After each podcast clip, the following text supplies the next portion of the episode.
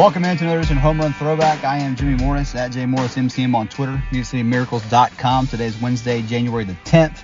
Titans fired Mike Vrabel yesterday. Um, listen, it's fine, okay?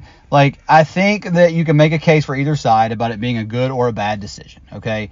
Um, the, at the end of the day, Mike Vrabel in six years won two playoff games. He took over a team that had just won a playoff game and in six years they won two playoff games. That's the bottom line. You can talk about how great he was and how the players love him and the league loves him and everybody loves him.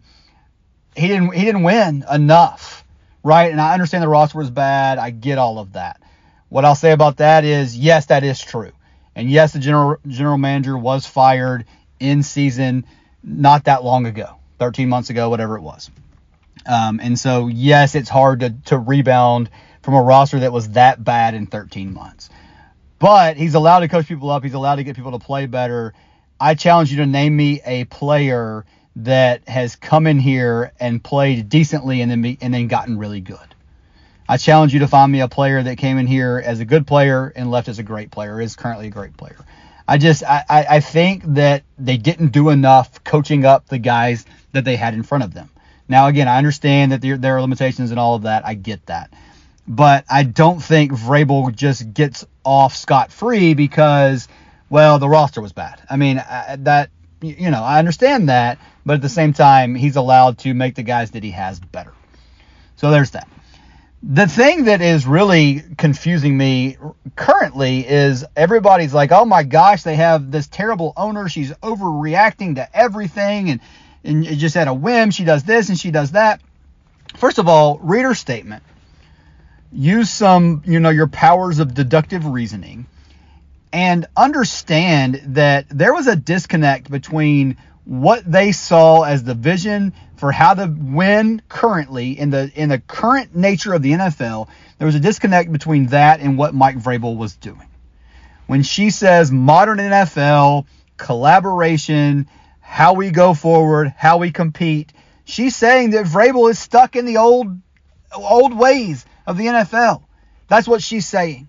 And if you look at what happened on the field, not just this year, but but this year, but even going back to when they were winning, he wants to win with smash mouth football. That's not how you win anymore. That's not how you win anymore. Vrabel said last week basically that there's not a spot on the active game day roster for a slot receiver who only catches passes. Think about that for a second. There's not a spot on the, or it's hard for a guy to find a spot on the active game day roster as a slot receiver who only catches passes, doesn't play special teams. Now go around the league and look and tell me which offenses are good and how many of them have their third receiver, their slot receiver, only up, basically up on game day because he's playing special teams. Okay, so there's more to this. There's more that's going on behind the scenes than we know. Joe Rexrode has been very adamant that the report that came out from Dianna Russini back at the end of November that Vrabel wants to be here, the Titans want him here, was 100% true at the time. Okay? Amy Adams Strunk wanted that out there. That's why it was out there, and it was true at the time. Something has changed since then, the last six weeks or however long it's been. Okay? So there have been things that have happened inside that building that we're not privy to that ha- that changed her mind. All right. Now, with all that being said, people that are talking about this is the worst decision, they have the worst ownership, this is going to set them back a million years. Here's what happens. Okay? Here's what happens. This decision is only as good or as bad as Will Levis. Whoever they bring in next is only going to be as good or as bad as Will Levis is. How well they can build around Will Levis is obviously going to be important. The scheme that they use to maximize Will Levis's talent is going to be important. But you look around the league, you look at good coaches, you look at when they're good and when they're bad, and more times than not, way more times than not, it, it's when they have a good quarterback. Look at Bill Belichick. Is all of a sudden Bill Belichick a bad quarterback? He hasn't won any games since Tom Brady left. Okay? So think about that for a minute. So if Vrabel goes on and finds success somewhere else, that doesn't mean that this was a bad decision. Okay? If the new coach comes in and isn't good, but also Will Levis isn't good, that doesn't make this a bad decision.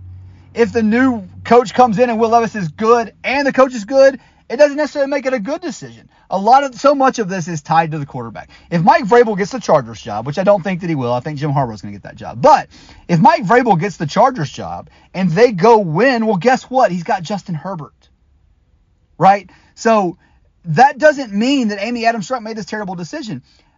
Again, I get that the roster was bad, but just because people around the league love Mike Vrabel just because most players love Mike Vrabel. Now, there are some that don't. There are some that got run out of here and go other places and find success and are still playing. Adoree Jackson, uh, uh, now the name of the receiver, Josh Reynolds in, in Detroit. Um, Teair Tart, we'll see, you know, how well he plays. Some of these guys leave and go on and find success, and they couldn't get along with Vrabel. Okay, but no question, no question that he built a good culture here. No question that he had this team competing to the end of the season in a, in a dead season. Like he does get credit for that. Okay, so I don't want to take that away from him because that is important and that does speak to how well he can manage a locker room and that is important.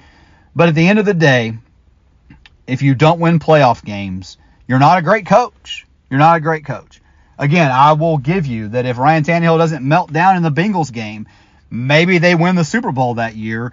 Jon Robinson and Mike Vrabel are, are both still here if that would have happened. Does that make Jon Robinson a better personnel guy because they won the Super Bowl that year despite all these other terrible decisions that he made? No. It's just, you know, as Ran Carthon said yesterday, eh, the, the ball's not round, it bounces different ways, right? And then just real quick on, on Ran Carthon's press conference, I don't care. I don't care how, how he comes across. I don't care that he wouldn't share the vision. All I care about is him assembling players and coaches that can win games. That's all I care about. That's all I care about. I don't care if he ever talks again. I thought he made a good point about him being out front in the spring, letting the coach be out front in the fall. I think that's a I think that's good. I think Jon Robinson talked to the media too much. Um, but I don't care if Amy Adams Strunk ever Amy Adams Strunk ever speaks or not. I don't care.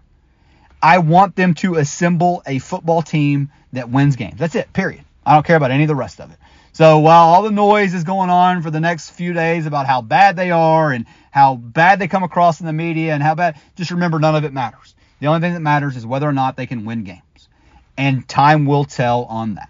Time will tell on that. People are acting like now, well, Ran Carthon, I mean, the clock started on him. Like, the, the, she just makes these rash decisions. No, she doesn't. Look at how bad Jon Robinson was for how many years he was before he got fired. Now, was it a rash decision to fire him after the Eagle, uh, after AJ Brown just murdered them on the field? Was that a rash decision? Probably. Yeah. Do you blame her? I don't. You know, was it a rash decision to fire Vrabel? Well, maybe if you think that in, if it's true that six weeks ago they anticipated him being back and that changed, does that make it rash? Maybe. But look at the body of work. Look at what they've done. Look at the fact that the only way they ever won playoff games was when Derrick Henry was good. And when they couldn't, when Derrick Henry couldn't get going against the Chiefs in the AFC Championship game, against the Ravens the uh, the next year. Now the Bengals thing is different, but like the, the, Ravens game was the year after the after the anyway, you know what I mean. The divisional round against or the wild card round against the Ravens, the AFC Championship game against the Chiefs. Derrick Henry couldn't get going, they lost those games. Okay, so like Mike Vrabel is is a leader of men. He's a good culture builder. All those things are true, but he inherited a team that won a playoff game and won two in six years. So don't don't come at me with how this is some just tragedy that he got fired. Okay, again, that doesn't mean he won't go have success somewhere else. That doesn't mean he's not a good coach.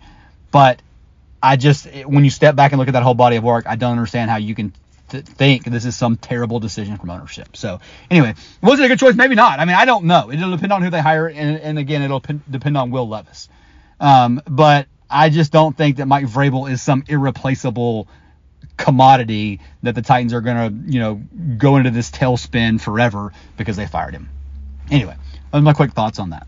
We'll have so much more on this. Obviously, musicmiracles.com, coaching search, all that stuff. We'll have you covered on all that. Check that out. We'll have podcasts as things become available. We'll talk about guys to interview and all that kind of stuff. So subscribe to Home Run Throwback wherever you get your podcast. Search out me on Twitter at jmorrismcm, um, and we'll, we'll keep you up to date on everything that's going on. Thanks so much for listening. We will talk to you again later. Home Run Throwback is a part of the Fans First Sports Network.